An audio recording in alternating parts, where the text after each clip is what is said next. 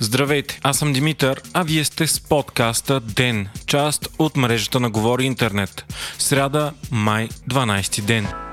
Израел и Газа са на ръба на истинска война. Напрежението започна още миналия петък, когато над 200 души бяха ранени при сблъсъци между палестинци и израелската полиция на храмовия хълм в Ерусалим. Тогава там се бяха събрали десетки хиляди мисулмани за последната петъчна молитва от Рамазан. Сблъсъците продължиха и в понеделник и вторник в множество градове, като протестиращи замереха с предмети израелската полиция, а тя им отвърна с гумени куршуми, сълзотворен газ и шокови гранати. Сблъсъците пък бяха последвани от размяна на ракетни удари между Израел и палестинската групировка Хамас от ивицата Газа, която се бори за освобождението на Палестина. Хамас е изстреляла над 100 ракети във вторник, но повечето са били прихванати от въздушния щит на Израел. От своя страна, израелските военни са бомбандирали ивицата Газа. Повечето жертви са от палестинска страна, като са убити поне 43 палестинци и 6 израелци, но стотици са ранени.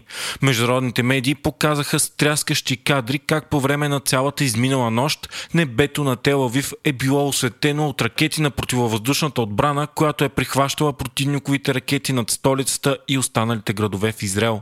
До момента Хамас вече е изстреляла над 1000 ракети и снаряди, но повечето са били прихванати и свалени. Израел пък вече е нанесъл въздушни удари с поне 80 изтребителя по повече от 500 обекта на ислямистското движение. Ескалацията е най-голямата от войната между Израел и Хамас от 2014 насам. И двете страни бяха призовани за моментална деескалация от световните лидери. ООН дори предупреди, че в момента се върви към истинска пълномащабна война. Събитията съвпадат с израелския празник за Деня на Иерусалим, когато страната празнува завладяването на източната му част по време на 6-дневната война през 1967 година. Палестинците обаче смятат, че Израел е окупирала тяхната територия, а Иерусалим ще е столицата на бъдещата им държава. Днес в длъжност стъпиха министрите от служебния кабинет на президента Румен Радев. При предаването на властта на новия премьер Стефан Янев, Бойко Борисов изненадващо похвали избора на кадри на Радев. Той поздрави президента за отличния подбор. Самият Радев пък коментира, че това е кабинет на демократичното единодействие с разнообразни хора от левицата, центъра и десницата, както и политически неутрални професионалисти, експерти, академици и предприемачи. Това е шестото служебно правителство в историята на България и второто на президента Радев. То ще управлява минимум до 11 юли, когато са новите избори, но неизвестно колко дълго след това. Мандатът на служебното правителство зависи от това дали следващият парламент ще е състояние да сформира редовен кабинет и кога. Макар служебното правителство да не може да приема и променя закони, то има реална изпълнителна власт. COVID обстановката у нас продължава да се смекчава след месеци на много висока заболеваемост. Новите случаи за последното денонощие са едва 877 при над 13 000 теста.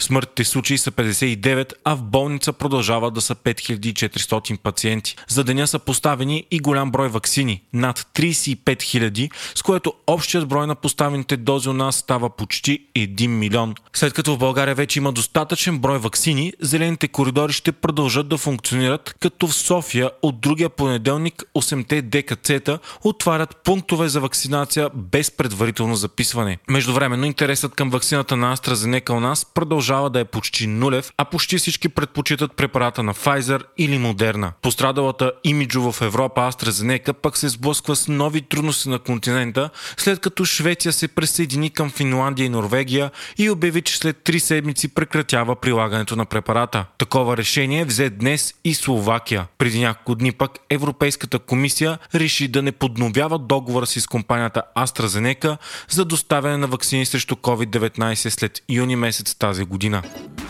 Штатите по източното крайбрежие на Америка са изправени пред горивна криза. Бензиностанциите започнаха да свършат запасите си от гориво, а хората започнаха да се презапасяват. Вече пети ден мрежата на един от най-големите оператори на американски петролопроводи е блокирана след хакерска атака. Компанията Colonial Pipeline осигурява близо половината гориво по източното крайбрежие.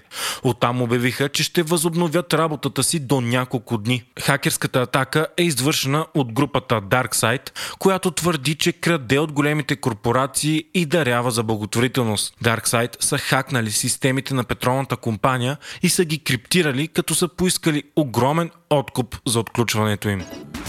Един мъж е загинал, а една жена е тежко ранена след стрелба в метрото в София. Инцидентът се случи около 2.20 след обед на метростанция Летище София. По информация на БНР, мъжът е прострелял жената, с която е имал интимни отношения, а след това се е самоубил. Стрелбата е станала в самия влак.